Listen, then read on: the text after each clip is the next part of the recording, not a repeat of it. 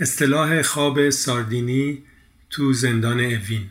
راه حل حکومت ولایت فقیه وقتی کسی رو به اشتباه به جای برادر دوقلوش اعدام کرد. داستان دو هواپیمای ربایی سالهای شست ماجرای فرار موفق دو زندانی از زندان اوین. یک سالن چند منظوره که یک زمان کارگاه خیاطیه و یک زمان دیگه میدان چوبه های دار. و دختر نه ساله ای که باید انتخاب می کرد بین جفای نامادری و پیوستن به کمیله و افتادن به زندان اوین.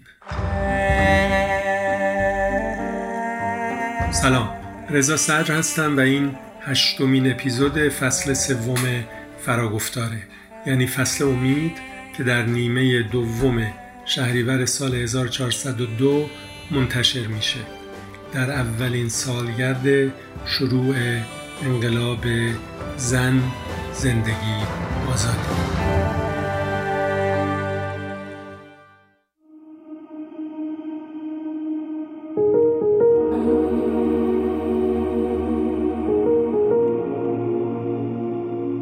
دوستان تو این اپیزود سومین گفتگوی من رو میشنوید با دوستم بابک ملک در مورد تجربیات او در دهه شست شمسی به عنوان یه زندانی سیاسی در زندانهای رژیم جمهوری اسلامی. در دو گفتگوی قبلی از حال و هوای جامعه ایران تو موقع حرف زدیم. بعد جریان دستگیری و بازجویی زیر شکنجه در دادسرای زندان اوین و در پی اون دوران تاریک سلول انفرادی. تو این اپیزود خاطرات بابک رو میشنویم درباره مرحله بعدی بازداشتش در زندان اوین. وقتی در انتظار دادگاهی شدن بوده. تو این مرحله در زندان دربسته و بعد سالن شش. در مورد تفاوت های این بخش های مختلف زندان اوین شخصیت های مختلفی که باهاشون مواجه شده وقایعی که گاه شیرین بودند یا حتی مزهک و گاه تلخ و حتی وحشتناک. از جمله اعدام دوستهایی که یادآوریشون قده بغزی میشه تو گلوی بابک. پس بریم بشنویم گفتگوی سوم رو با بابک ملک زندانی سیاسی جمهوری اسلامی در دهه شست. گفتگویی درباره قسمت دربسته و سالن شش زندان اوین همینطور شامل مصاحبه ها و اعدام ها بنی آدم اعضای یک پیکرند یک پیکرند.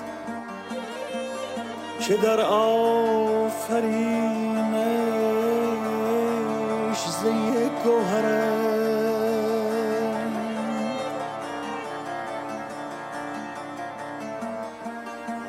چوزی به درد آورد به درد آورد.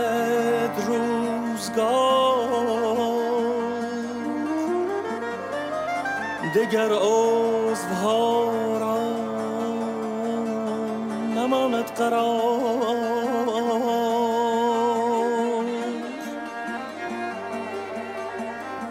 تو که از مهنت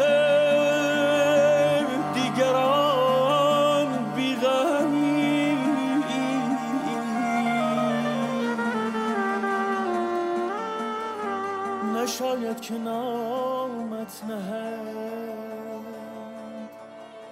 بابک جان سلام. سلام بابک جان امیدوارم خوب باشی. ما امروز گفتگومون رو ادامه میدیم در مجموعه گفتگوی خاطرات و یادآوری های تو از زندان های جمهوری اسلامی. دفعه پیش گفتگوی دوم در واقع در گفتگوی اول و دوم ما مقدمات رو گذاشتیم و دستگیری تو رو دوره ای رو که در دادسرای زندان اوین بودی و بازجویی شدی و بعد در گفتگوی قبلی در مورد دوره انفرادی در زندان اوین صحبت کردیم که حدود پنج ماه یادم برات طول کشید تا حدود ماه اردیبهشت سال 1364 و قرار بود امروز بریم سراغ مرحله بعدی که تو رو از انفرادی بردن به دربسته. پس لطفا به ما بگو درباره دربسته که چی بود و چه اتفاقاتی افتاد. در بسته اه، سی- توی زندان اوین همون شمالی ترین قسمت زندان اوین دو تا ساختمون هست که یکیش همون آسایشگاه. اینا رو من بعدا بعد از اینکه از آسایشگاه اومدم بیرون متوجه شدم. دو تا ساختمون تقریبا عمود به هم هستن. که یکیش آسایشگاهه که اتاقهای انفرادیه و یکیش آموزشگاه اسمشو گذاشته بودن. فکر می‌کنم هنوزم باید به همین اسم خطاب بشه. آموزشگاه بود که آموزشگاه 6 تا سالن بود. سالن یکش و سه اگر اشتباه نکنم در بسته بود. یک مال مذهبیا بود و سه مال چپیا.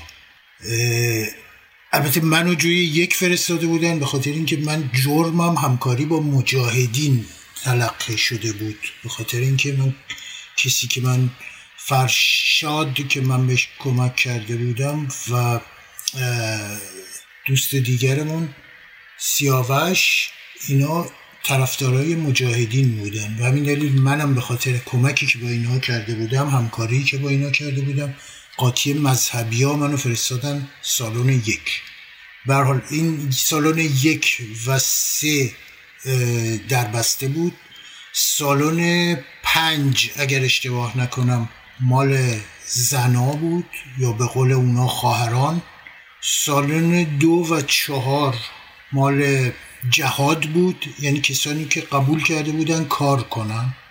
بعدم سالن شیش مال کسایی بود که بلا تکلیف بودن هنوز منتظر حکم بودن. این ترکیبی که من یادم میاد کم و بیش از سالن های آموزشگاه. منو فرستادن سالن یک سالن یک دربسته بود. به این مفهوم که یک سالن بود و 15 تا اتاق درشون توی این سالن ها باز می‌شد. ولی این اتاق ها دراش بسته بود. یعنی شما با اتاق های بغلی هیچ تماسی نداشتید. فقط با افرادی که توی همون اتاق بودن می‌تونستید تماس داشت این در بسته بود و فقط در طی روز 20 دقیقه ما هواخوری داشتیم که این خیلی برای من جالب بود. بعد از اون پنج ماهی که مطلقا من نور خورشید ندیده بودم آسمون رو یه بالا بجز از لای اون پنجره ها ندیده بودم. هوای آزاد برام خیلی جالب بود. 20 دقیقه هواخوری داشتیم که من یادمه دقیقا بچه ها از قبل از اینکه تیم فوتبال درست کرد می‌کردن و قبل از اینکه هواخوری شروع بشه یارکشی کرده بودن تعداد تیم ها و اون تیمی که بازی رو شروع می‌کردن و خلاصه همه این چیزها از قبل برنامه ریزی شده بود. در طی 20 دقیقه اینا فقط مستقیم می‌رفتن تو زمین و شروع کردن به بازی کردن. گل کوچیک بازی می‌کردن با توپ پلاستیکی. بعد خب بقیه هم که قدم می‌زدن بقیه هم که علاقه من به بازی نبودن قدم می‌زدن 20 دقیقه. بابک جان یه سوال. حدودا تعدادتون توی یک اتاق دربسته چند تا بود؟ تعدادمون بین 25 تا 33 نفر در نوسان بود. بیشترین تعدادی که ما داشتیم 33 تا بود کمترینش همون 24 یا 25 نفر بود. که برای یک اتاق خیلی زیاده. یعنی اینقدر زیاد بود که ما جای خواب نداشتیم. مثل به قول خود بچه ها اصطلاحی که می‌گفتن مثل ساردین میخوابیدیم. و سر و ته. یعنی دو ردیف حساب کنید دو ردیف زندانی میخوابید که سر هر کس با پای نفر بعدی چیز داشت. یعنی سر, سر شما در کنار پای دو طرف بعدی قرار می‌گرفت. و, و چون مجبور بودی روی پهلو بخوابی اگر شب می‌خواستی قلط بزنیم مجبور بودیم بلند شیم قلط بزنیم یعنی بچرخیم و در جهت مخالف بخوابیم. این از تجربیات جالب این هواخوری بازی می‌خوام؟ در بسته بود سه وعده چیز داشتیم. سه وعده 20 دقیقه ای باز. صبح زور و شب بعد از صبحونه نهار و شام. سه نوبت 20 دقیقه همون همون و دستشویی داشتیم که اونم از قبل دقیقا برنامه ریزی شده بود که وقت می‌گرفتن بچه ها از قبل. دو تا همون بود و سه تا توالت. بچههایی که می‌خواستن دوش بگیرن از قبل نوبتشون نوشته بودن نوبت گرفته بودن که به محض اینکه دو تا ده دقیقه یعنی چهار نفر تو این مدت باید دوش می‌گرفتن. به محض اینکه ما رو میبردن در همون که میاستن این بچه ها می‌رفتن زیر دوش ده دقیقه وقت داشتن میومدن بیرون دو نفر دیگه می‌رفتن. یه تیمی هم یه گروهی هم که از قبل برنامه ریزی شده بود برای ظرفشویی که رو میشستن.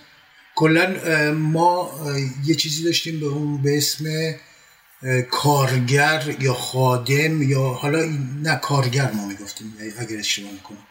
کارگر اتاق. به این مفهوم که این دو نفر یا سه نفر در طی روز تعیین می شدن که اینا باید اتاق رو تمیز می کردن ما بسا پرزگیری می کردیم یعنی بچه ها گوشه دیوار وای می و ما اون موکتی رو که روی زمین پهن شده بود با دستامون پرزگیری می کردیم حالا یعنی به حال تمیز می کردیم بعد غذا رو سرو می کردیم و ظرفا رو می شستیم یعنی هر, این هر روز سه نفر دو نفر یا سه نفر معمور این کار بوده. بعد یه نفر بود به اسم خادم اتاق که این معمولا از توابین بود به اصطلاح که با خود پاسدارها تماس داشت و اون بود دیگه هر دستوری از بیرون می اومد از طریق اون میگذشت و هر کاری هم ما داشتیم باید از طریق اون با پاسدارا با بیرون مثلا تماس می گرفتیم و صحبت می کردیم این خادم اتاق بود. با جان حالا تو این مرحله تو این زمان رویه خودت چطور بود؟ رویه بقیه دوروریات چطور بود؟ روحی بچه ها برای من اون موقع خیلی خوب بود. یعنی من که از انفرادی اومده بودم من حقیقتش توی انفرادی که بودم ایده ای که داشتم این بود که اینا منتظر بودم که در باز بشه و منو ببرن اعدام کنم اون چیزهایی که شنیده بودم از بازجو و با توجه به همون تصوری که داشتم از اتفاقاتی که سال 60 افتاده بود تو همین زندان ها به درستی فکر می‌کردم که یعنی فکر نمی کنم میگه اشتباه فکر می‌کردم اگر همین اتفاقات سال 60 میافتاد یعنی اگر من سال 60 دستگیر می‌شدم خیلی راحت ممکن بود که اعدام می‌شدم ولی خب حالا به لطف آیت الله منتظری یک مقدار جو زندان ها متفاوت شده بود. یعنی اون موقعی که من رفتم چیز رفتم در بسته لاجوردی برکنار شده بود. و یه نفر دیگه دقیقا یادم نیست کی بود. یه نفر دیگه جاگزین شده بود. جو زندان ها کاملا نوز شده بود. حکم ها به مراتب سبکتر شده بود. البته این که میگم حکم ها سبکتر با شده بود نباید تصور کنید که مثلا من به خاطر همون جرم کوچیکی که داشتم مثلا منو آزاد می‌کردن. نه به جای اینکه مثلا اعدامم کنم ممکنه پنج سال زندانم کنه این در این حد. ولی به هر حال در مقایسه با سال 60 کاملا کاملا تغییر کرده بود جو. و من این خبر نداشتم از این چیزها. موقعی که اومدم توی دربسته و با دوست با بقیه زندانی ها صحبت کردم راجع به جرمم صحبت کردم راجع به بچه ها به من گفتن خیلی از بچه ها به من گفتن که تو رو احتمال زیاد اصلا آزادت می‌کنن تو فقط میری دادگاه و آزاد میشی. البته این اتفاق نیفتاد ولی خب میگم یعنی در این حد تفاوت به تفاوت کرده بود جو زندان. زندان البته هنوز که هنوز من چون از انفرادی اومده بودم یه مقدار زیادی چیز بودم و با اون جوه که بالاخره یه تعدادی از همین توابین اونجا درست کرده بودن به خصوص خود خادم اتاق. به کسی آدم جرات نمی‌کرد اعتماد بکنه یعنی راحت با کسی ارتباط برقرار بکنه. ولی در مجموع جو خوب بود.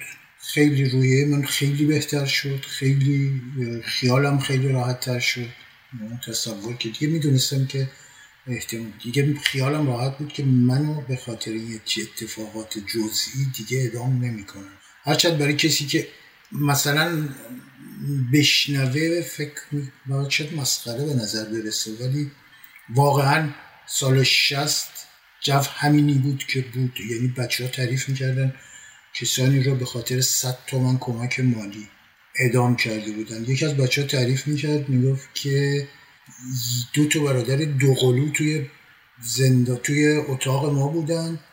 بعد می‌گفت یه دفعه اومدن یکی از اینا رو صدا کردن و بردن. بعد ما فهمیدیم که اینو اعدامش کردن. بعد خودشون متوجه شدن بودن که اینو اشتباهی اعدام کردن. در واقع نفر دیگه اون یکی برادره رو باید اعدام می‌کردن و این جا کاری نبوده. خلاصه بعد میان این یکی رو می‌برن این یکی رو اعدام یعنی میگم اینجوری. من یادم یه موقعی که ما توی گوهردش بودیم حالا یه خود جلوتر میرم فقط به خاطر یادآوری این قضیه. یه توی گوهردش بودیم رئیس زندان ما یه آقای مرتضوی نامی بود. زنجانی بود. بچه ها بچه که تو گوهردشتن همه میشناسنش. البته اونم از طرفدارهای منتظری بود. یعنی بازم یکی از افرادی بود که جلوی این اعدام ها وایساد و به خاطر همین کارم برکنار شد از کارش. نمی‌خوام حالا. ولی همین آقا تعریف می‌کرد می‌گفت ما سال شست چون بی تجربه بودیم یه نفر که دستگیر می‌کردیم ازش میپرسیدیم طرفدار کدوم گروهی؟ اگر نمی‌گفت منافقین و می‌گفت مجاهدین ما اینو ادامش می‌کردیم. این حرفی بود که خود رئیس زندان ما که قبلا حاکم شهر زندان اوین بوده برای ما تعریف میشه. حالا بگذار ولی خب اون موقع که خیلی عوض شده بود خیلی بهتر شده بود با لطف آیت الله منتظری شاید. هیئت افری درست شده بود. حتی این آیت الله منتظری توی قزل حسار که بچه های یه چیزای وحشتناک ازش تعریف می‌کردن از زندانهاش از سلولاش کلا یه حاج عباس اگر اشتباه نکنم حاج عباس نامی بود که اونم رئیس زندان قزل بود. اونو عوضش کرد. تمام این زندانی ها بعدا اصلا کلا قزل رو منحل کرد و زندان رو منتقل کرد به زندان های دیگه. در حال اینم از کاری که آیت الله منتظری کرد و واقعا من فکر می‌کنم جون خیلی رو نجات داد. با جان یه ذره در مورد زندانباناتون بگو و رفتارشون. تماس ما با زندانبان ها مستقیم نبود. همونجور که گفتم ما بیشتر طریق خادم اتاق. خادم اتاق که خودش یه دونه چیز بود. یه یکی از این توابانی بود که معمولا این توابان کسایی بودن که جرم های خیلی سنگینی داشتن و به همین دلیل هم چیز شده بودن. یعنی احتمال اعدامشون بود و به همین دلیل هم همکاری می‌کردن با زندانبان ها با زندان و حتی خبرچینی می‌کردن و یه موقعی بچه ها رو اذیت می‌کردن. ولی با خود زندانبان ها حداقل تو دربسته ما تماس زیادی نداشتیم. الا اینکه می اومدن رو صدا می‌کردن. می اومدن یکی می بردن یکی می بردن دیگه. اونم بیشتره. یا اینکه مثلا وقت هواخوری می اومدن ما رو می بردن هواخوری. ما رو می بردن دستشویی. یه چیزی گفتم دستشویی یه چیزی که یادم افتاد این بود که این وقت توالت رفتنهای ما خیلی چیز بود. اصطلاح غیر قابل تغییر بود. خیلی یعنی ما 20 دقیقه وقت داشتیم و همون 20 دقیقه رو اگر یک فلک زده این وسط احتیاج به دستشویی پیدا می‌کرد. معمولا مجبور می‌شد که توی یه سطل مثلا کارش بود. این سطل خیلی مواقع همون سطل بود که ما ظرفامون رو توش میچیدیم و بعدا میبردیم توی ظرفشویی میشستیم. ولی خب مجبور می‌شدیم این ظرف رو قرض بدیم به اون شخصی که لازم داشت که از به اصطلاح کارشو بکنه. و هیچ راهی و نمی‌تونست جلوی خودش رو بگیره. این هم یکی از نقاط حالا شاید بگم در عین حال خندهدار و غمانگیز در بسته بود. چیز جالبی که من اونجا دیدم کارهای دستی بچه ها بود. یعنی ما وارد اتاق که شدم یه چیزی شبیه یک کمد بچه ها درست کرده بودن و اینو چسبونده بودن به دیوار. یعنی یک دیوار روبرومون یک کمدی بود که بعدها وقتی که من دقت کردم این کمد با کاغذ روزنامه و با نخ درست شده بود. بچه ها کاغذ روزنامه رو می‌گرفتن خیسش می‌کردن و, می و لولش می‌کردن. بعد میذاشتن خوش بشه. یه ورقه دیگر رو دوباره خیس می‌کردن. میذاشتن خوش بشه. و این ادامه پیدا می‌کرد تا یک چیزی شبیه لوله به قطر فرض کنید یک سانت.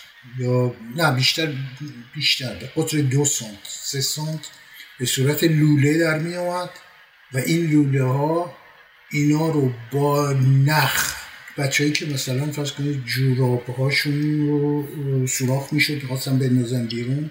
این جوراب ها رو میشستن و میریسیدن این نخ رو. یعنی نخهای جالبی در نخ در می آوردن این نخها رو به هم دیگه میبافتن و یه چیز مثل تناب خیلی نازک ولی کاملا خیلی خیلی محکمی ازش در می با این نخا این کاغذ روزنامه ها رو به هم بسته بودن و باش یک کمد درست کرده بودن.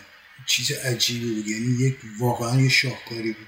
آدم باورش نمی‌شد. اولش که اگه کسی شما می‌گفت که اینا کاغذ روزنامه و نخ جوراب درست شده باورتون نمیشه ولی بعد که دقت می‌کردید می‌دیدید که واقعا همین بود.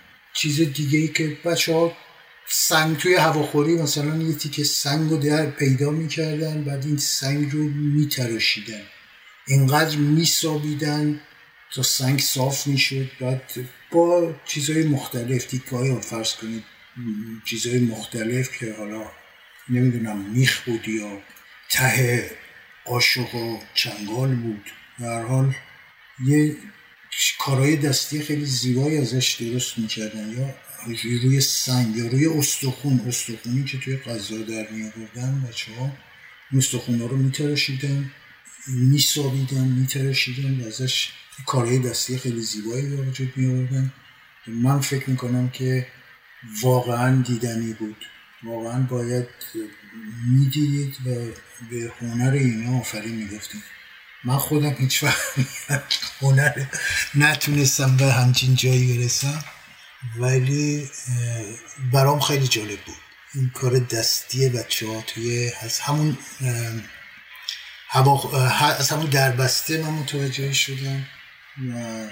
بعد خب توی سالن شیش که بعدها ادامه پیدا کرد و رفتیم یعنی توی سالن عمومی باز ادامه شد دیدم بچه کاری که بچه ها می‌کرد کلا بچه ها بچه های تمیزی بودن. یعنی همه خیلی رایت می‌شد بهداشت خیلی رایت می‌شد و این من فکر می‌کنم چیز خیلی خوبی بود. من یادمه که حالا اینا شاید بعدها باید بگم مثلا توی توی گوهردشت که ما بودیم با اینکه یه روز آب گرم ما قطع شده بود ولی یه قانونی داشتیم و این بود که بچههایی که می‌رفتن فوتبال بازی می‌کردن یا فوت نمی‌دونم خلاصه ورزش می‌کردن حالا هر ورزشی. اینا باید قبل از برگشتن توی بند دوش می‌گرفتن. ولی با اینکه آب قطع بود توی زمستون ما مجبور بودیم بریم با آب سرد دوش بگیریم و یعنی بچه ها رامون نمی‌دادن توی اتاق. این چیز جالبی بود. برای من که اینقدر بچه ها به و فکر می‌کنم اگر یک کمی از این بیش کمتر بچه ها سختگیری می‌کردن. بیماری های پوستی بیماری های انواع اقسام بیماری خیلی شدید رایج می‌شد و اینم واقعا باید به بچه ها آفرین می‌گفتیم به خاطر این قضیه. در حال این داستان داستان دربسته بود. من کلا دو ماه و نیم اگر اشتباه نکنم توی دربسته بودم. و بعد یه روز منتقل شدم به سالن شیش همون آسایشگاه. سالن شیش همونجور که گفتم سالنی بود که مال کسانی بود که منتظر حکم بودن. یا حالا یا من که هنوز اون موقع فکر می‌کنم هنوز دادگاه نرفته بودم. یا بلا فاصله رفتم دادگاه. وقتی که رفتم تو سالن شیش منتقل شدم رفتم به دادگاه. و منتظر حکم بودم سالن شیش دقیقا همون حالت رو داشت. 15 تا اتاق بود. یه سالن بود که 15 اتاق درش بهش باز می‌شد. ولی خب دیگه ما با همه بچه های همه این 15 تا اتاق در رابطه بودیم. می‌تونستیم بریم اتاقهای دیگه با بقیه صحبت کنیم. می‌تونستیم. بعد هواخوری طولانی بود. یعنی هواخوری که ما داشتیم از صبح داشت صبح باز می‌شد تا فکر می‌کنم همون ازان مغرب به قول معروف هواخوری باز بود. بعد یه زمین بسکتبال داشتیم یه زمین یه دو تا حیات چسبیده به هم بود که به یه در به هم وصل شدن یکیش زمین بسکتبال بود یکیش زمین والیبال بود که بعد یه زمین والیبال رو بعضی وقت جمع می‌کردن تبدیل می‌شد به زمین فوتبال. اون بچه ها گل کوچیک بازی می‌کردن و بقیه هم که میومدن دور تا دور این زمین ها قدم می‌زدن دیگه. اونایی که اهل ورزش نبودن میومدن قدم می‌زدن. هواخوری چیز خوبی بود چون دیگه این بار دیگه محدودیت زیادی نبود داره هوا این سالن. بعد چیزی که من یادمه من اونجا فرشاد ملاقات کردم. که با هم صحبت کردیم فرشاد در مقداری در مورد اتفاقاتی که افتاده بود صحبت کردیم. حتی زیاد وارد جزئیات نشدیم چون نمی‌خواستم احساس کنه که چون من حالش رو درک می‌کردم می‌دونستم نمی‌خواستم زیاد فکر کنه که من اونو مقصر می‌دونم چون واقعا اونم مقصر نبود تو این جریان. بعد بعد ها برادر سیاوش رو ملاقات کردم که برادر سیاوش رو ظاهرا یه روزی که من نمی‌دونم نه متوجه نشده بودن صدا می‌کنن می‌برن برای اعدام و متاسفانه حتی اون موقع متوجه هم نشده خودشون یه روز صداش می‌کنن. احتمالا یه روز که من توی هواخوری بودم تو سالن میان صداش می‌کنن میبرنش. بابک برادر برادر سیاوش اگه درست یادم باشه همونی بود که یه دوره با اتحادیه کمونیستا بود و تو واقعه شمال و حمله جنگل و اینا شرکت کرده بود.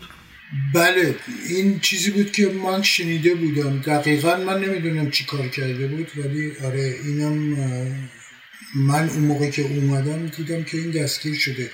البته من تعجب می‌کنم به خاطر اینکه این فکر می‌کنم که چیز بود مخفی بود. یعنی دستگیر شدنش شاید ارتباط زیادی هم با دستگیری ماها نداشت.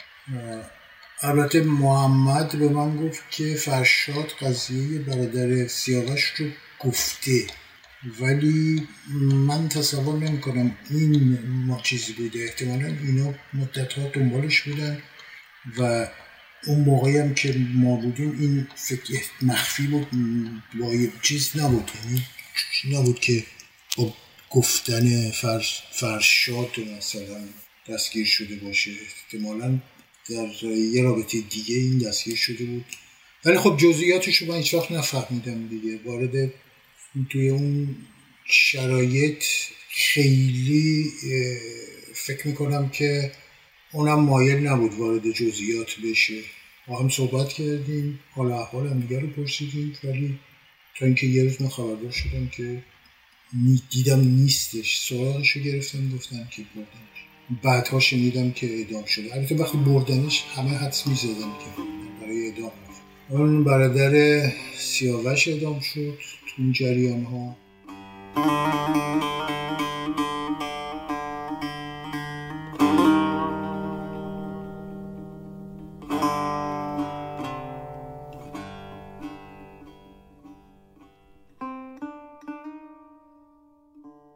اتفاقات دیگه که بود ما سعی می‌کردیم که یه جوری خودمون رو مشغول کنیم.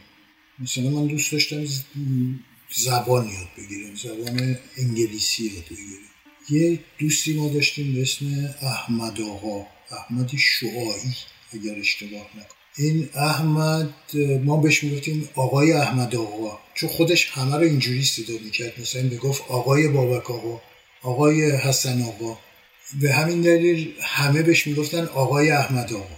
این آقای احمد آقا احمد شعایی بود که زبان انگلیسیش بد نبود. حتی نه خیلی عالی نبود ولی شاید حالا از من بهتر بود. بعد ما می‌رفتیم ما رفتیم توی کتابخونه چیز تنها چیزی که به پیدا کردیم اسناد لانه جاسوسی بود. اسناد لانه جاسوسی به قول خودشون چون یه طرفش انگلیسیشو زده بود یه طرفش فارسیشو زده بود. ما اینا رو می‌گرفتیم دو نفری میشستیم میخوندیم. و از روی فارسی و اینا با مقایسه فارسی و انگلیسی سعی می‌کردیم که مثلا لغت یاد بگیریم یا چیز کنیم دیگه. حالا برحال گرامر انگلیسی اصطلاح ها و این چیزها رو یاد بگیریم. این کاری بود که با احمد آقا می‌کردیم که متاسفانه من از احمد پرسیدم گفتم چیکار چیکار کردی احمد آقا؟ گفت من هیچ من زمان شاه جزو چریکا بودم. ولی زمان جمهوری اسلامی هیچ فعالیتی نداشت. بعدم خودش می‌گفت که احتمالا من میرم دادگاه یه شیش ماه دیگه ولم می‌کنن میرم دنبال کار زندگی. می‌خواد اینکه اینا می‌دونن که من هیچ فعالیتی نداشتم. خلاصه یه روز من برای بازجویی صدا می‌کردم. من رفتم سوار مینیبوس شدم. سوار مینیبوس شدم بعد دیدم یه نفر از پشت زد رو شونم گفت بابک من دارم میرم اعدام میشم. گفتم دیدم احمد آقاست گفتم احمد شوخی می‌کنی؟ گفت نه باور کن. گفتم تو که گفتی من هیچ کاری نکردم. گفت همین که من جزو چریکا بودم براشون بسه دیگه دارن من می‌برن اعدام بعد من واقعا خیلی حالم بد شد. توی بازجویی که رفتیم توی دادسرا رفتم کنارش نشستم. البته ما با چشمن بودیم هر دو رفتم کنارش نشستم سوال داشتم اومدم ازش سوال کنم که ظاهرا یه پاسداری من رو دید و اومد و یه دو سه تا چک و لگت به من زدن و بلندم کردم بردن یه جا دیگه نشوندم ولی بعد از بازجویی من اومدم واقعا حالم براب شد. تب کردم افتادم. تب کردم واقعا. خیلی حالم بد شد. بعد یادم یکی از این بچه ها که واقعا من بهش اعتماد داشتم. اومد به من گفت چی شده گفتم احمد رو دیدم. گفتم چی شده گفت دارن گفتم داشتیم میبردنش برای ادام آره احمد به من گفت گفت من دیشبم چیزم رو نوشتم وصیتم رو نوشتم. حالا بگذاریم. بعد یکی از بچه اومد از من سوال کرد گفت چی شده چه ته گفتم بالا حالا خیلی بده. احمد رو داشتم میبردم برای ادام احمد اومد به من گفت من دارم میرم اعدام البته من نمی‌دونم من همیشه شنیده بودم که بچه ها رو صبح خیلی زود اعدام می‌کنن. ولی موقع شاید مثلا هفته هشت صبح بود. نمی‌دونم چه جوری بود. مثلا هیچ وقت این مسئله برام روشن نشد که چی بود قضیه. ولی حرفی بود که احمد به من زد و فکرم نمی کنم شوخی نکرد با من. و چیز نه. بعد هیچی من حالا خیلی بد شد. بعد یکی از بچه ها که احتمال میگم بهشم اعتماد داشتم. اومد به من چی شده؟ گفتم احمد رو دیدم احمد داشتم میبودم اعدام می‌کنم خلاصه یه حدود یک هفته بعد از این جریان یکی از این مثلا خادم سالن همونجور که گفتم ما یه خادم اتاق داشتیم اینجا خادم سالن هم داشتیم. خادم سالن دیگه خیلی از اونایی بود که یه کلا فکر می‌کنم تو بازجویی شلاق هم می‌زد دیگه خیلی یعنی چیز بود. از اون توابای خیلی کت کلفت خادم سالن اومد به من گفت بابک این وسایل احمد رو من رد کنم بره دیگه. گفتم چطور میگه گفت تو به فلانی گفتی که احمد ادام شده. گفتم بالا احمد خودش اینجوری به من گفت ادام شد. ولی یعنی میگم اونجا مثلا یکی از کسانی که من واقعا اعتماد داشتم سریع خبر برده بود برای خادم سالن. اصلا چیز مهمی نبود نه مشکلی نبود ولی اینکه خبر برده بود برای خادم سالن یه خود من ترسوند دیگه. دلیلی نداشت که بلافاصله بودو بره اونجا. مثلا جریان رو تعریف خلاصه این احمد آقا یه چیزی که احمد شوایی که واقعا روانش شاد خیلی با اینکه سنش بیش خیلی بیشتر از من بود ولی خیلی رو من تاثیر گذاشت. موقع خیلی با هم دیگه دوست و صمیمی بودیم. متاسفانه بردن و ادامش کرد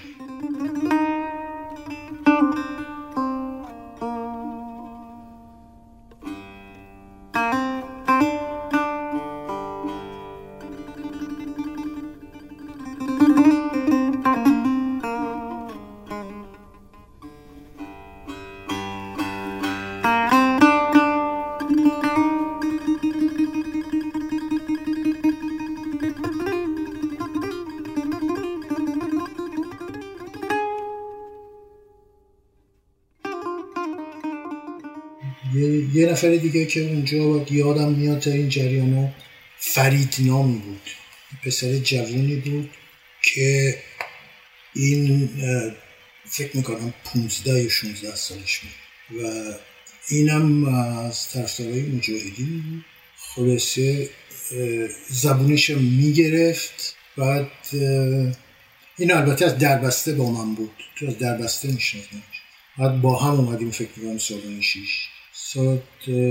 از فرید من سوال کردم گفت که چی کار کردی؟ گفت که من چیز کردم تظاهرات مسلحانه شرکت کردم. گفتم گفتم کسی رو زخمی کردی؟ گفت که بالا خودم هم نمی‌دونم. من یه دفعه یه رگبار بستم توی فرید نمی‌دونم کسی چیزی شد یا نشد. حالا نمی‌دونم حالا این داستانی بود که فرید برای من بعد یه روز این فرید رو صدا کردم فرید که واقعا ریش و سیویلش هنوز در نیومده. بعد اینو صدا کردن گفتن کلیه وسایل. وقتی می‌گفتن کلیه وسایل عموما چیز بود دیگه. یعنی کلیه وسایل جمع کن بیا دیگه. خیلی وقتا این مفهومش این بود که طرف رو میبردن اعدام می‌کردن. خیلی وقتا مفهومش این بود که برای میبردن آزادش می‌کردن. یه مواقعی هم که خب تغییر چیز بود دیگه. انتقال زندان بین دو تا زندان بود. وقتی کلیه وسایل می‌گفتن. ولی خب این فرید چون با توجه به جرم سنگینی که داشت خودش منتظر بود که ادامش کنن این فرید رو صداش کردن. خیلی از بچه ها رو اونجا صدا کردن بردن ادادن این فرید چون سنش خیلی کم بود و ریش سیویلش هم در نیومده بود من دقیقا یادمه. موقعی هم که بردن داشتن میبردنش یکی از همین توابا. خادمای سالن. خود اون اصلیه نه. یه نفر دیگه بود که غذا پخش می‌کرد. حالا جز از همون توابا بود که زیر هشت به اصطلاحا رفته آمد از سالن می‌تونست بره بیرون با پاسدارا صحبت کنه. طرف اومد گفت یارو ریش و سیویلش در نیومده میره چیز می‌کنه عملیات انجام میده. واقعا انسانیت رو تینا تو خودشون کشته بودن. خیلی این حرف این پسرم واقعا هنوز که هنوزه تو ذهن من هست. شاید بردن فرید خودش کمتر ولی حرفی که این خادم اتاق زد خادم سالن زد برای من خیلی سنگین تمام شد. بالاخره چیز کردم. فرید رفت و باز دوباره حال ما خیلی بچه ها خیلی خراب شد.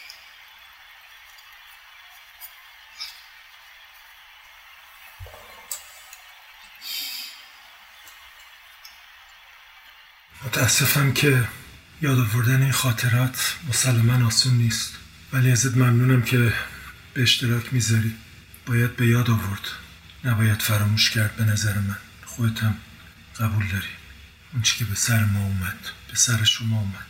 اگر که بیهوده زیباست شب برای چه زیباست؟ شب برای که زیباست. شب و رود بی انحنای ستارگان که سرد میگذرد و سوگواران دراز گیسو بر دو جانب رود یادآورد کدام خاطره را با قصیده نفسگیر قوکان تعذیتی می کنند به هنگامی که هر سپیده به صدای هم آواز دوازده گلوله سوراخ اگر که بیخود زیباست شب برای که زیباست شب برای چه زیباست.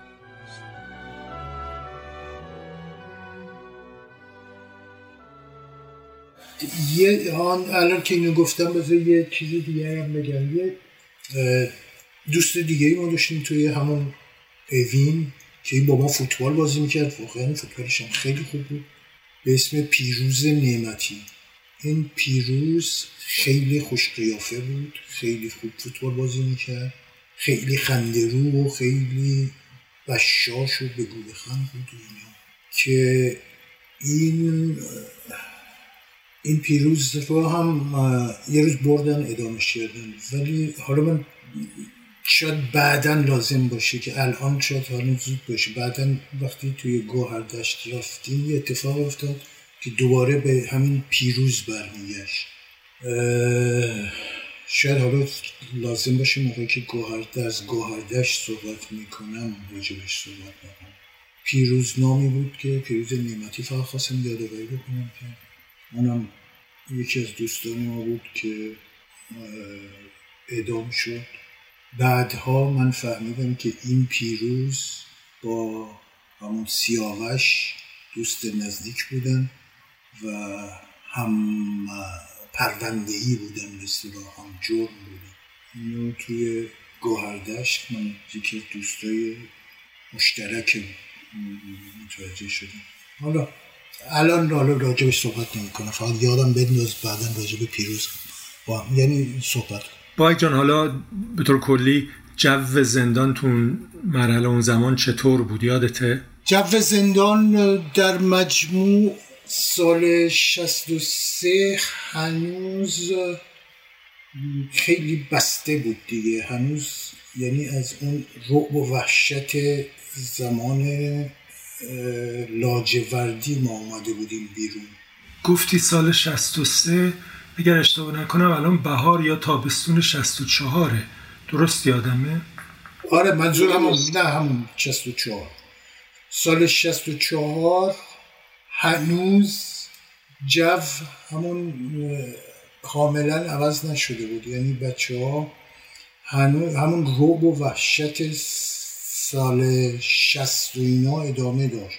سال 60 و 61 با کوچکترین چیزی می‌تونستی حکم مرگ خودتو امضا کنی. یعنی مثل چیز نبود که حالا فرض کن فقط یه کتکت بزنن یا یه دو چند ماه انفرادی بری.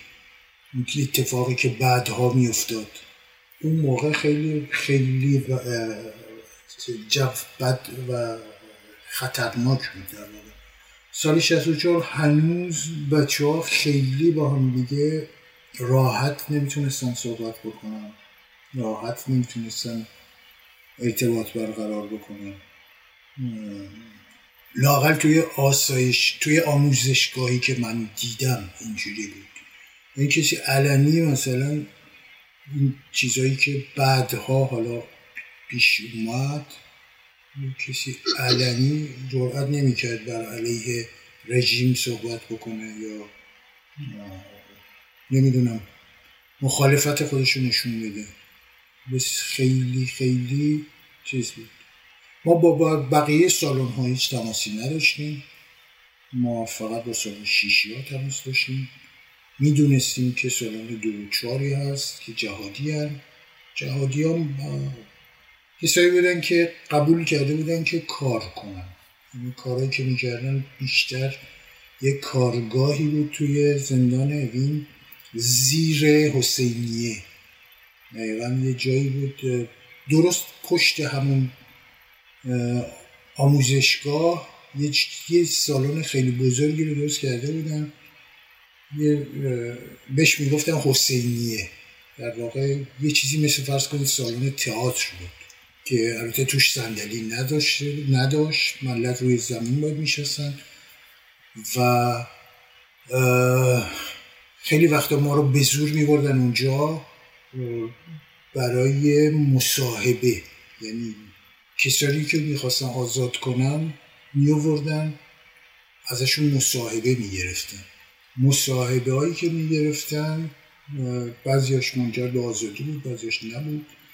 یه داستان دیگه ای که یادمه یه مدتی اعضای کمیته مرکزی حزب توده رو آوردن اونجا باشون مصاحبه می‌کردن که فکر کنم این برنامه اگر اشتباه نکنم توی تلویزیون هم یه بخشش پخش شده بود. اونجا می‌گفتن حسینیه. این حسینیه در زیرش یه سالونی بود که اونجا ظاهرا چرخ خیاطی گذاشته. من من این سالن هیچ وقت ندیدم ولی بعد بچه ها به من می‌گفتن. یه سالنی بود که زیر چرخ خیاطی بود و اونجا بچه ها رو میبردن برای خیاطی ساک میدوختن نمی‌دونم لباس میدوختن چیزایی میدوختن. که لباس ها برای خود زندانی ها استفاده می‌شد یا به فروش می‌رسید. ساک ها همین ساک هایی که ما خودمون استفاده می‌کردیم توی همین کارگاه خیاطی اوین دوخته می‌شد بعد فروخته می‌شد به ما. من نمی‌دونم حالا این پولش تو جیب کی می‌رفت اینا رو دیگه جزئیاتش نمی‌دونم. بعد این سالن ظاهرا همون سالونیه که بعدها سال 67 برای دار به دار کشیدن زندانی ها استفاده شد در تابستون 67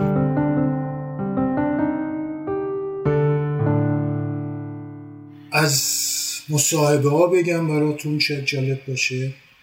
یه چیز جالبی که خیلی برام جالب بود یعنی یادم نمیره این بود که یه دختری رو آوردن برای مصاحبه.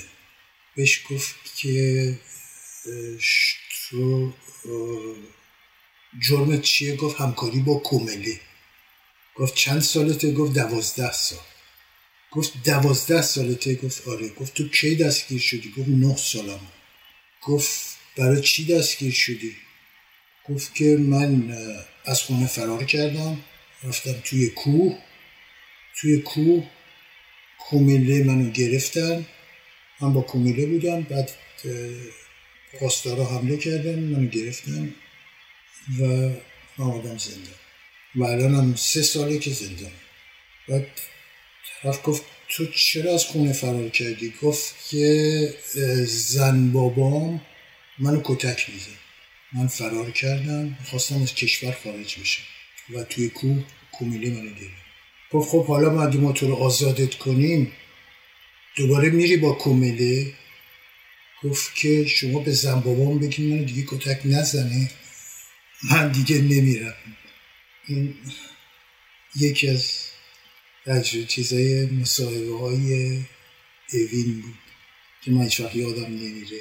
یه, یه نفر یه, یه بار دیگه یه نفر رو بردم بعد به طرف بهش گفت که گفت که تو جرم چیه؟ گفت که همکاری با مجاهدین شرکت های فدایی پیکار حزب توده. شروع کردی ده پونزه تا اسم همینجوری ردیف گفت. بعد ولی بچه ها هم زدن زیر خنده و اینا. بعد بازجویه گفت که خب تو برای چی دستگیر شدی؟ گفت والا من داشتم می‌رفتم خونم و تظاهرات شد اونجا جلوی دانشگاه. بعد منو گرفتن به من گفتن که تو عضو همه این گروه هستی. بعد گفت که خب پس تو منافق نبودی؟ گفت نه. گفت که این مدت تو زندانم منافق نشدی؟ گفت نه فکر نمی کنم گفت چطور؟ گفت برای اینکه تمام مدت من تو انفرادی بودم. یعنی این نزدیک پنج سال بود اون موقعی که چیز بود. بعد بازجوی بهش گفت که یعنی تو پنج سال زندان انفرادی بودی؟ گفت نه سه سال و نیمش رو انفرادی بودم. یک سال و نیمش رو توی یه اتاقایی بود. من الان دقیقا لغتش رو یادم نمیاد. توی قزل حسار یه اتاقی بود. به اندازه یه دونه انفرادی که پنجاه نفر رو میریختن توش. بچه ها تعریف می‌کردن می‌گفتن که ما جای نشستن نداشتیم. یعنی همه باید سر پا و می‌گفت برای می‌گفت نوبتی بچه ها میشستن. یعنی یه نفر مثلا نیم ساعت وقت داشت بشینه بعد بلند می‌شد یه نفر دیگه میشست. می‌گفت پنجاه نفر توی یه اتاق اندازه یه اتاق انفرادی. حالا ما ناراحت این بودیم که 33 نفر توی یه اتاق بزرگ بودیم. ببین اونا چی میکشیدن؟ اونا جای نشستن نداشتن. برای این مال قزل حساب بود. این مخصوص قزل حساب بعد این دوست ما تعریف می‌کرد می‌گفت من سه سال و نیم توی چیز بودم توی انفرادی بودم. یک سال و نیمشم توی یکی از این سال اتاق بودم مصاحبه های حزب توده هم جالب بود برای من. البته من دوست داشتم تبری رو ببینم ولی تبری رو نیوردم ولی کیانوری رو آوردن کیانوری رو جالب بود برای من از یه نظر جالب بود. اینکه کیانوری اومد و ازش سوال کرد. گفت که تو چیزی گفت شما خیانت کردیم جاسوسی کردیم گفت که ما اشتباه کردیم. من میپذیرم که ما اشتباه کردیم ولی ما جاسوسی نکردیم. بعد گفت که من هنوز هم مارکسیست نیستم گفت اگه ما از زندان آزادت کنیم چیکار می‌کنیم؟ گفت من میرم دوباره یه حزب توده تشکیل میدم و سعی می‌کنم اشتباهات سابقم تکرار نکنم. حالا علا رقم همه این چیزهایی که که من با کیانوری اصلا موافق نبودم نه از نظر عقیده نه از نظر چیز ولی این که تو اون شرایط بیاد شجاعانه این حرف رو بزنه بگه من هنوز با لنی نیستم. اونم اون سال 64 و, هم و اگر برم بیرون دوباره میرم حزب توده تشکیل میدم و اشتباهات سعی می‌کنم اشتباهات گذشته رو به اصطلاح مرتکب نشم اینم برای من جالب بود. حالا کیانوری رو میگم. من خودم شخصا اصلا به حزب توده هیچ اعتقادی ندارم. معتقدم که واقعا کارشون اشتباه این شجاعت کیانوری برای من جالب بود فکر می‌کنم تبری این شجاعت رو نداشت. تبری تبدیل شده بود به آیه قرآن تف... آیه قرآن رو تفسیر می‌کرد کاملا متفاوت. یکی یه نفر از این توده ها رو آوردن. یه آدم مصاحبه می‌کردن. اگر اشتباه نکنم یه اسمی داشت به اسم شبیه گلابی. فامیلش یه چیزی توی مایا بود دقیقا اسمش یادم. فامیلش یادم نیست. بعد با این مصاحبه می‌کرد بهش می‌گفت که خودتو معرفی کن.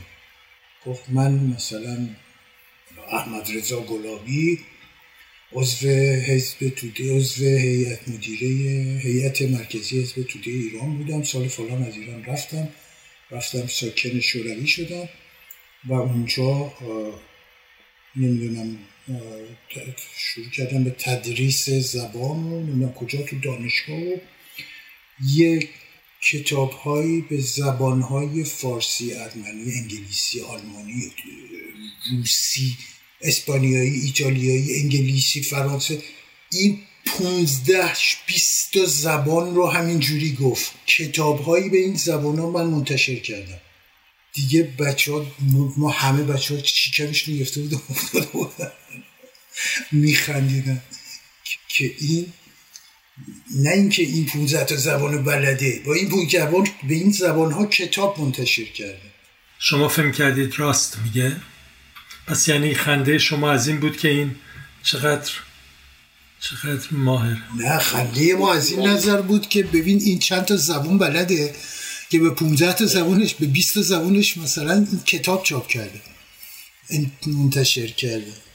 نه من به نظر من من فکر نمی کنم دروغ می‌گفت. نه لزومی نداشت. یعنی اونجا جای دروغ گفتن نبود. بعد حتی جای اقراق کردن هم به نظر من نبود. بعد من یکی از دوستای خودمون بود. توی همبندی های خودمون.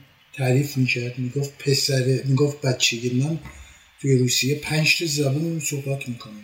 می‌گفت پدر مادرش مثلا فرض کن ازبک بود با زبان ازبکی صحبت می‌کرد باش من به زبان فارسی صحبت می‌کردم بعد ما در آذربایجان زندگی می‌کردیم زبان آذربایجانی رو یاد گرفته بود زبان روسی رو هم که خب مجبور بودن همه یاد بگیرن. بعد یه زبان پنجمی هم گفت به چه دلیل رو یادم نیست. پنج تا زبان رو می‌گفت کاملا مسلط صحبت می‌کنه. آره. برای برای ما چیز نبود. خیلی به نظر من غیر واقعی نبود. ولی خب عجیب بود در هر صورت. یعنی این هم از داستان چیز. خلاصه آره خوب این چیزایی بود که از تو ذهنم مونده در مورد دربسته و در مورد سالن شیش. که آموزشگاه اوین بعد من فکر می‌کنم بعدا باید راجع به جریان دادگاه و حکم و به اصطلاح انتقالم به زندان گوهردش صحبت کنم. اگر موافقی. خیلی خوب خیلی خوب. بابک صحبتی که کردی مثل همیشه هم برای من آموزنده بود هم, هم البته تکان دهنده. داستان پر آب چشمی که آدم می‌دونه مثل داستان سهراب ولی هر بار که از نو میشنوه دوباره بهش فشار میاد. لاقل به من. ولی حرف حرف که می‌زدی یه سری سوال هم تو ذهنم پیش اومد که اگه اشکال نداره برای روشن کردن موضوع بپرسم و صحبت کنیم. یکی گفتی بند یک که تو رو بردن بند مذهبی ها بود. و من اون لحظه که گفتی فکر کردم منظور از مذهبی ها چیه؟ و همون لحظه خودم توضیح دادی منظور بیشتر مجاهدین بودن یا به قول جمهوری اسلامی منافقین. در واقع مجاهدین بودن طرفداران حزب طرفداران سازمان مجاهدین خلق ایران که تو اونجا بودن حدس می‌زنم اکثریت یا شاید همه اونا بودن. آیا غیر اونها کس دیگه رو هم داشتید تو این بنده یک مذهبی ها والا داشتیم. آره یکی دو سه تا از بچه ها دو سه نفر یادم میاد هواپیما روبا بودن. که البته دو سه تا بچه جوان بودن. یعنی باورت نمیشه. مسنترینشون شاید 18 19 سالش بود و اون دو نفر دیگه شاید 13 14 سالش بود. دو تا بچه 13 14 ساله و یک جوون 18 19 ساله. اینا بچه های خرم آباد بودن یک بار این پسر جوانتر تعریف می‌کرد که من یه بار دستم رو گچ گرفتم و توش یه دونه قمه قایم کردم توی این گچ. یه میله آهنی نه یه میله آهنی قایم کردم رفتم بلیت خریدم رفتم باش تهران و برگشتم. می‌خواستم ببینم که آیا متوجه وجود این میله توی گچ دست من میشن یا نمیشن؟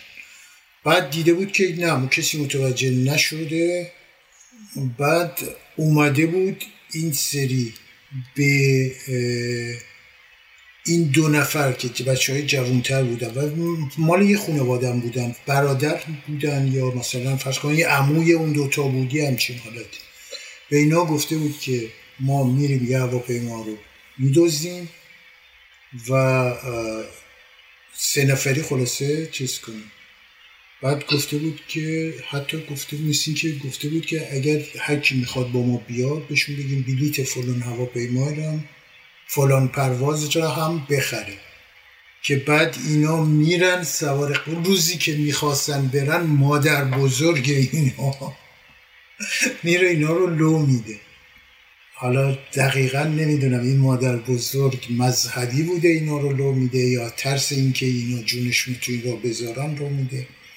خلاصه اینا اصلا سیاسی نبودن. اینا فقط به عشق این که برن خارج از کشور آمده بودن دو یه هواپیما بدوزن. دو سه تا بچه. این یه نمونش بود. اینا یادته که سرنوشتشون چی شد؟ هیچ یادته می‌دونی؟ من اصلا خبر ندارم بعد چی شد نه.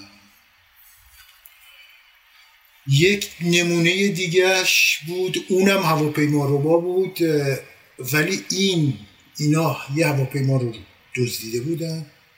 اینا یه هواپیما رو دزدیده بودن رفته بودن ایتالیا. و بقیه همشون پناهنده شده بودن به ایتالیا. ولی این یه نفر ایتالیا که می‌رسه نظرش عوض میشه. قاطی مسافرها بقیه مسافرها برمیگرده. فکر می‌کرده که هیچ اتفاقی براش نمیفته ولی وقتی میاد ایر میان ایران مسافرین همه نشونش میدن اینا رو به پاسدارا میگه اینم با اونا با اون هواپیما رو با بود. بعد اینو گرفته بودن آورده بودن زندان. البته اینو ده سال زندان فقط بهش داده بودن. این هم احتمالا اینا هم احتمالا فقط هدفشون این بود که برن خارج از کشور. براشون مثلا خارج از کشور رفتن جا جذابیت داشت. این کارو کرده بودن. بعد اینم مستقیم هیچ فعالیتی نکرده بود توی این هواپیما روبایی فقط اونجا بوده و چون اونا رو میشناخته. اونا بهش گفته بودن که ما این هواپیما رو می‌خوایم بدوزیم و بریم ایتالیا. اینم باشون اومده بود. به این گفته بودم بلیت فلان هواپیما رو بخر. اینم بلیت خریده بود اومده بود سوار شده بود. ولی خب اشتباهی که کرده بود این که تو هواپیما با اونا صحبت کرده بود. این باعث شد که بیاد خلاصه یه دست زندان بمونه. ولی آره اینم یه نمونهش بود. ولی نمونای دیگه من یادم نمیاد. بقیهشون چرا یه نفر دیگر رو گرفته بودن؟ آها. این چیزی که خودش به من گفت. گفت که من توی پست کار می‌کردم. بعد این ظاهرا می‌رفته تو بسته های پستی دزدی می‌کرده. یعنی منطقه من هیچ وقت نفهمیدم که چرا یه همچین کسی باید سر از زندان اوین در می آورد گفت من, من می‌رفتم توی بسته های پستی رو چیز می‌کردم. اصطلاح البته می‌گفت که من قصدم دزدی نبود و من از این کار یه چیزایی حالا برای خودش می‌گفته ولی ظاهرا چیزی که من فهمیدم جرمش این بود. دزدی از بسته های پستی احتمالا بسته های شاید به خاطر اینکه این بسته ها به خارج رفته اومد داشت یعنی بسته بود که از خارج می اومد یا بسته که به بار خارج فرستاده می‌شد. این هم یه نمونه بود ولی بقیهشون فکر می‌کنم آره همشون بچه های که چیز مجاهدین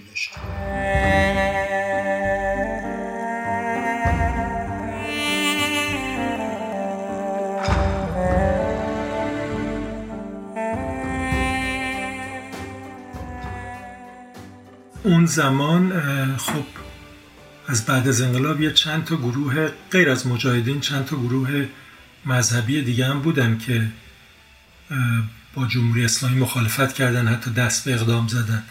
از جمله فرغان که همون اول انقلاب بعد از انقلاب شروع کرد و ترور کرد. بعدم گروه های دیگه هم بودن تک و توک و حتی افراد مذهبی یا فکر می‌کنم بعضی جناهای خود جمهوری اسلامی که ازش کم بیش جدا شدن یا فاصله گرفتن. مطمئن نیستم مجاهدین انقلاب اسلامی هیچ وقت زیر فشار توقیف و زندان رفته باشن تو از اونا کسی یادت نمیاد توی بند یک بوده باشه. نه ما نداشتیم ما فرقانی و اینا نداشتیم. من اصلا یادم نمیاد. هر چی داشتیم بچه های مجاهدین بودیم یا اگر هم بود باشه من یادم نمیاد. نه نداشتیم. یه نکته دیگه اینه که فوتبال رو گفتی جالب بود. خود تو خب گفتم تو دبیرستان اهل فوتبال بودی یا فوتبالت هم خوب بود. این هم یکی از فعالیت بود که تو می‌کردی اونجا؟ همیشه تو فوتبال شرکت می‌کردی؟ همیشه نه ولی آره تو...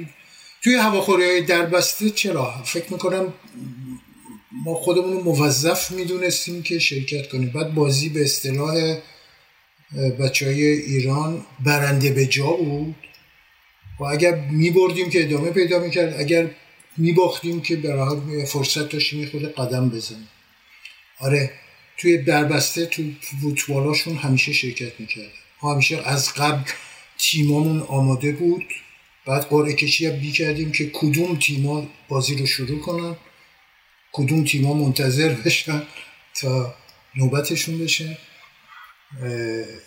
و خب 20 دقیقه بود دیگه. دو تو معمولا مثلا دو بار بیشتر یه بار دو بار بیشتر طول نمی‌کشید دیگه بازی می‌کرد و توی چیزی که من رفتم من بیشتر بسکتبال بازی می‌کردم. توی سالن شیش که ما رفتیم من بیشتر بسکتبال بازی می‌کردم. و اواخر بسکتبال من خیلی خوب شده بود. پنج شیش ماهی و که شما من صبح تا شب چون ما هیچ کار زندگی که نداشتیم صبح تا شب فقط بسکتبال بازی می‌کردیم. بد نبود. آره بسکتبال هم یه خوب شده بود اون موقع. ارز کردم فوتبال خیلی کمتر بازی می‌کردم ولی بیشتر بسکتبال بود. تیماتون تیمای گلکوشیتون تو دربسته معمولا چند نفری بود؟ توی دربسته اگر اشتباه نکنم دو تا سه نفر بودن. دو تا سه نفر بودن. بعد یادت فوتبالشون چطور بود؟ به خصوص در مقایسه با تو که من نسبتا فوتبالیست خوبی میدونستمش. نبودم هیچ وقت ولی نه اونا بازیکنهای خیلی خوب توشون بود بچه های خیلی خوبی بودن. خیلی هم بودن که صرفا برای اینکه ورزشی کرده باشن می آمدن یا مثل من یه در حد متوسطی بودن ولی بازیکنهای بچه های خوبم داشتیم. بچه های نسبتا خوبی هم داشتیم. یه سوالی که برای من پیش اومد شاید یه اشاره کردی.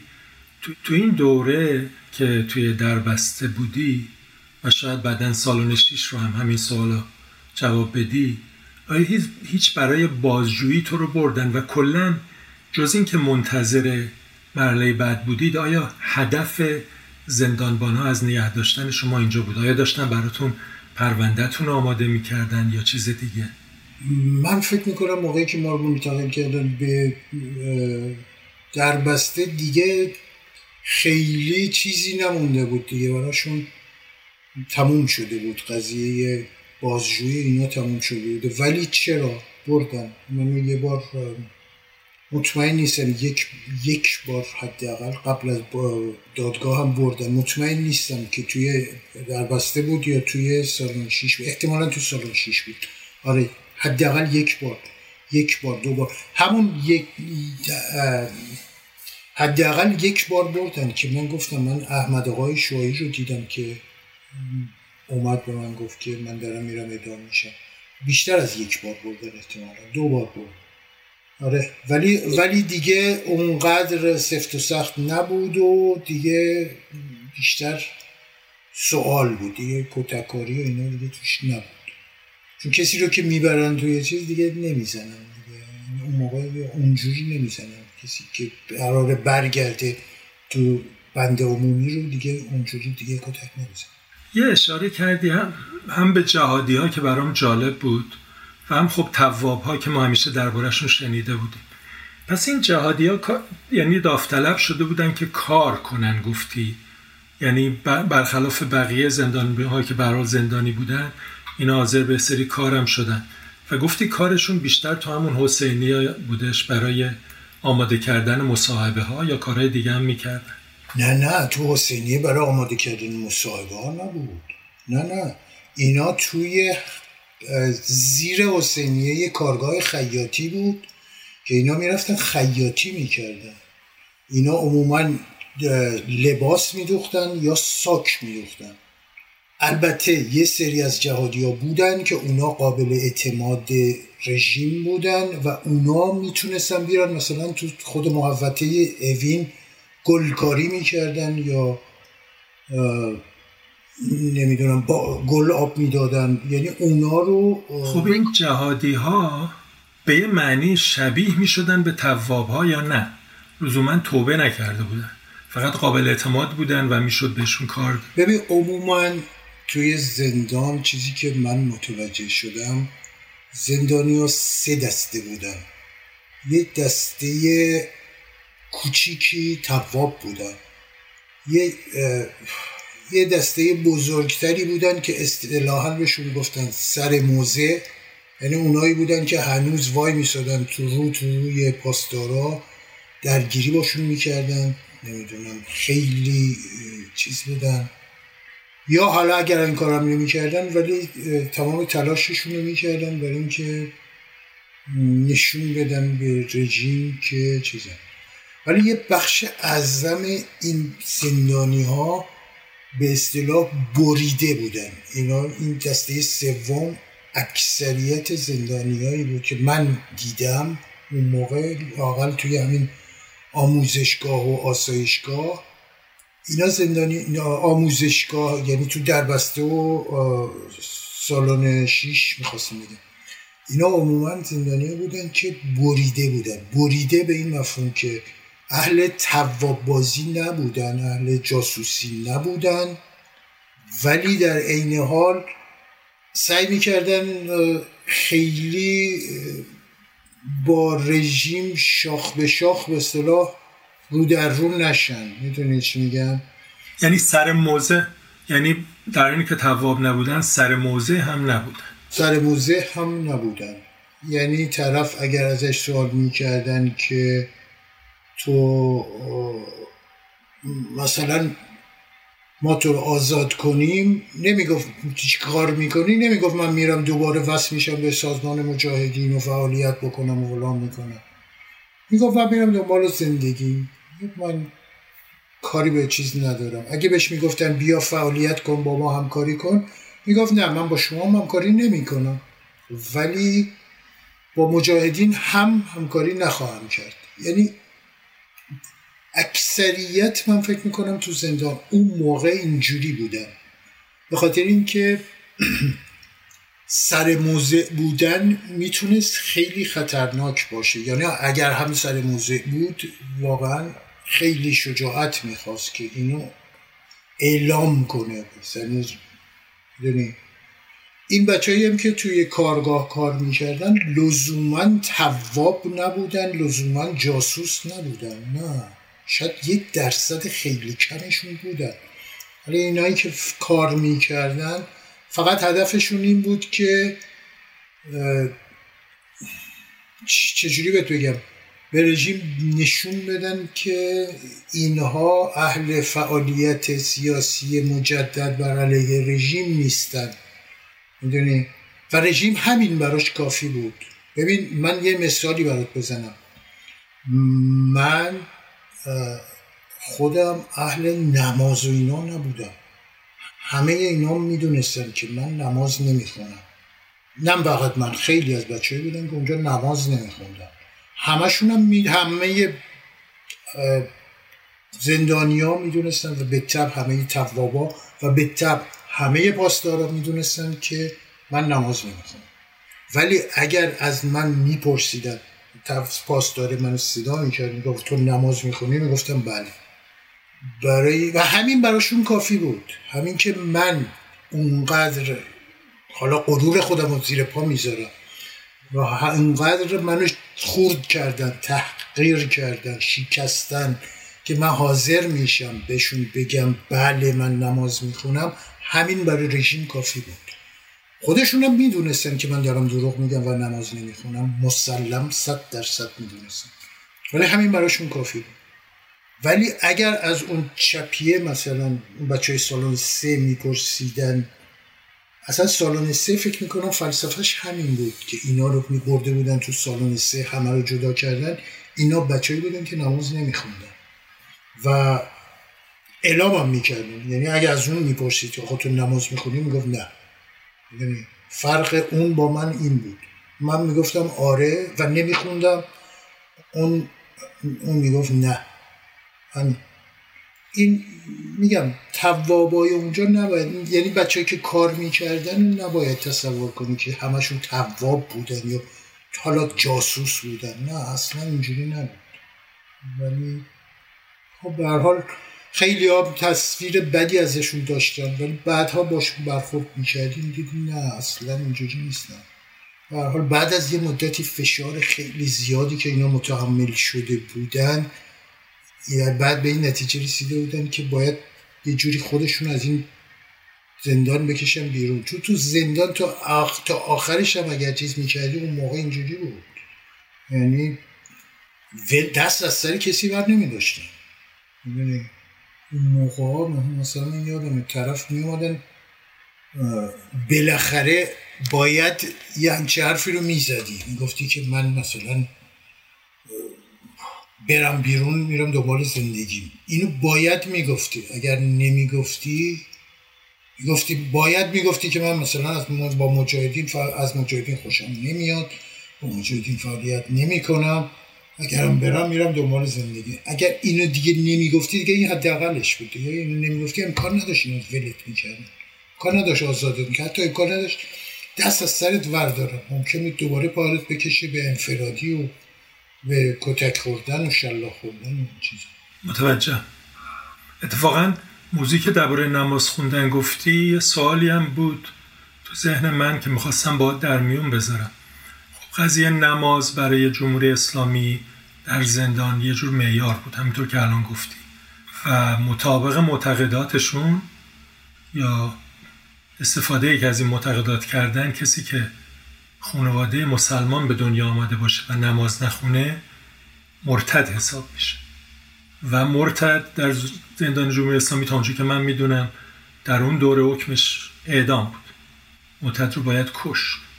و من از دوستانی که شنیدم در زندان در این مورد با این موضوع چطوری برخورد می‌کردن یا همین برخورد تو رو می‌کردن اگر نمی‌خواستن کشته بشن یا اینکه یه جوری اعلام می‌کردن که ما مسلمون زاده نیستیم. دوستی دارم که پای حرفش هم موند هیچ وقتم نماز نخون ولی گفت که خانواده من کسی نماز نمیخون پدر من هیچ وقت مسلمون نبود که من رو شما مسلمون زاده حساب کنید و با این کلاه شرعی بود که از زیر اون اعدام شاید در رفت لاقل یکی از دلایلش. پس تو الان این موضوع رو برای منم روشن کردی که لاقل اینجوری. و می‌خوام بدونم توی بند شما بند یک یا سالون یک میگی؟ کسی دیگه غیر از تو هم بود که اونم نماز نمی‌خوند ولی خب می‌گفت من می‌خونم. چه از مجاهدین چه از دیگران. آره خیلی زیاد بودن. نه زیاد بودن. بعد مجاهدین هم لزوما نماز نمیخوندن. بعد خیلی از اینا مثل من بودن. به خاطر یه کمک مالی به خاطر یه چیزی اینا لزوما مذهبی نبودن. نه. خیلی ها بودن که نماز نمیخوندن. متوجه؟ نه کاملا معقوله. یعنی حدس منم همین بود. یه نکته که درباره توابا گفتی جالبه. خب تواب رو ما از بیرون میشنیم که بعضی از اینا حتی بیرحمتر می‌شدن و خشنتر از خود زندانبان ها و این هم باز پدیده آشنای من. خاطرات اخیرا خاطرات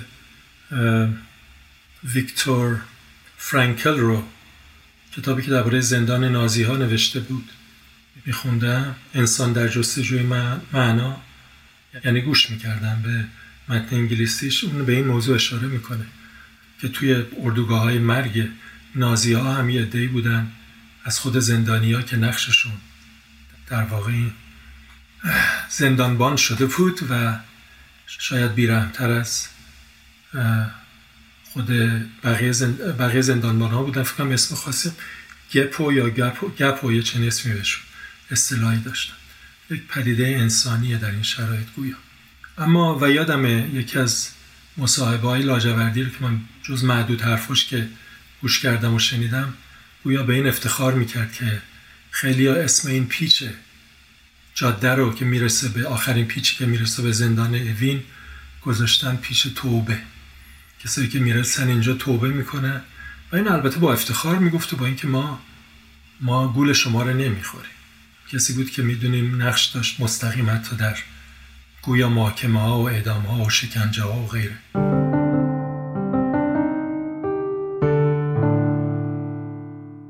یه چیزی از دوست داشتم بگم. یک بار پیش اومد که دو نفر از زندان اوین فرار کردن. این فرار اینا داستان یکی داستانش این بود که یکی از همین به اصطلاح توابا جمهوری که جمهوری اسلامی یعنی زندان خیلی به روش حساب می‌کرد. تا این حد که این آزادانه در محوطه زندان میگشت. اگر اشتباه نکنم کرد هم بود. بعد یک بار یه دونه زندان زندانی کرد حالا این دوتا شاید همدیگر از بیرون میشناختن یا نه این زندانی کرد رو از تو تحویل از توی بند ور میداره و همینجوری خیلی راحت با همین دوتا میرن از در اصلی زندان خارج میشن و میرن. و اینقدر اینا به این یعنی پاسدارا چون اینقدر اینو میشناختن و بهش اطمینان داشتن که نه تنها جلوی خودشون نمی‌گیرن براشون خیلی چیز بوده بلکه این یه زندانی دیگرم که با خودش می‌بره چیز می‌کنه. البته بعدها اومدن مثلا چند هفته بعدش اومدن اعلام کردن که نه ما این دوتا رو توی نمی‌دونم مریوان توی کجا دستگیر کردیم و دوره برشون گردوندیم الان باید تاوان این کاراشون بدن ولی یک بار برای من یعنی برای ما پیش اومد خیلی برای من جالب بود که از زندان اوین هم میشه فرار کرد. دو نفر فرار کرد. این هم یکی از خاطراتی بود که شاید لازم بود باید بده عجب. یه اولا همینجا پس ذهنم یاد اومد که فکر کنم اصطلاحی که فرانکل به کار می‌بره یا اصطلاحی که اونجا بوده کاپو بوده. کاپو برای توابین یا به اصطلاح اون زندانی, زندانی های زندانبان شده خشه به اصطلاح خائنی در اونجا. اما یه نکته وسط حرفات من یادم اومد اونم این که برخلاف بعضی زندان ها مثل زندان قصر یا حتی بعضی از زندان های دیگه زندان اوین فقط زندان سیاسیه درسته یا نه؟ بندها یا قسمت های غیر سیاسی مثلا جرایم دیگه هم داره. والا زندانی که توی زندان اوین من برخورد کردم خب زندانی سیاسی بودن زندانی سیاسی مثلا سلطنت طلب ها بودن مجاهدین چپی ها بعد کسانی که به اسم جاسوس دستگیر شده بودن. اونا هم حالا میشه گفت سیاسی در حدی. بعد یه سری جرایم زندان انقلاب دیگه. فقط چیز نبود مثلا جرایم اقتصادی هم مثلا اونا هم بودن. حالا لزوما اونا رو با ما قاطی نمی‌کردن بعضی وقتا می‌کردن. یا مثلا بهایا با ما بودن یا مثال دیگه برات بزنم چیز دادگاه روحانیت. یعنی آخوندهای خل, خل لباس شده با ما بودن. البته مطمئن نیستم توی اوین بودن ولی تو گوهردش صد درصد بودن توی اوین رو صد درصد مطمئن نیستم یادم نمیاد ولی مجرمانی مثل مجرمان مواد مخدر قتل دزدی اینجور چیزا چطور؟ توی گوهردشت بودن. توی گوهردشت بودن. اونم میگم زندانی های زندان انقلاب احتمالا مثلا سرقت مسلحانه یا با ما بودن. نه با ما نبودن بنداشون جدا بود ولی بودن توی گوهردشت بودن. ما یادمه که یعنی باشون برخورد در اوین چطور؟ اوین رو مطمئن نیستم. همینطوری به نظر اومد. این چیزی که به میشه احتمالا با یک تحقیق فهمید و اونقدر مهم نیست برای این صحبت. فقط کنجکاو بوده.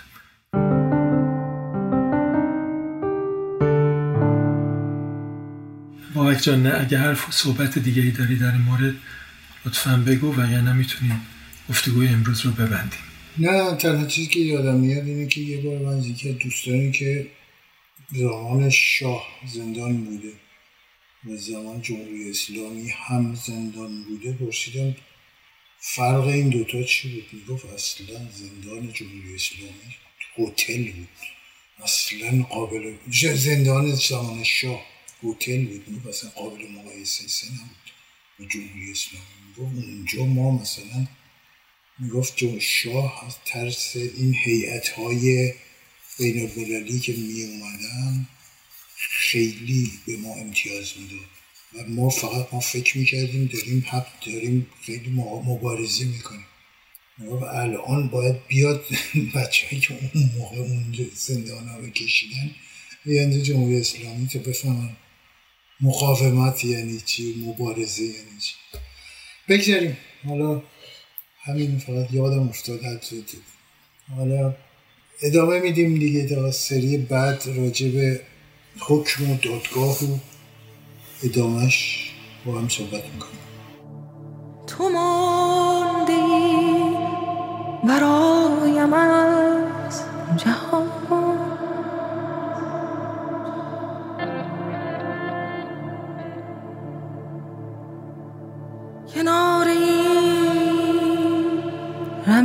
رمیدگی بمان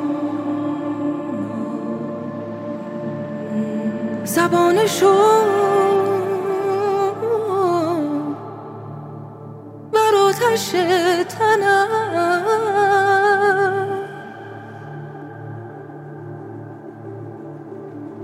مرا به نام کوچکم خواه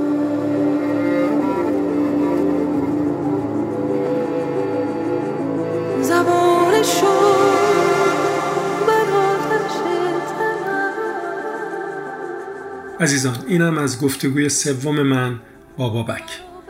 در توضیحات پادکست مطالب این اپیزود رو فهرست کردیم با آدرس های زمانی و بعضی جاها با لینک به اطلاعات مربوطه توی اینترنت و به خصوص به صفحه مربوطه توی وبسایت. قرار ما تا اپیزود بعدی فراگفتار در فصل امید در این فصل پرتلاطم گذار از کابوس جمهوری اسلامی به دورانی جدید در تاریخ کشورمون. درود و بدرود به شما به نام زن زندگی آزادی. مرا به نام کوچکم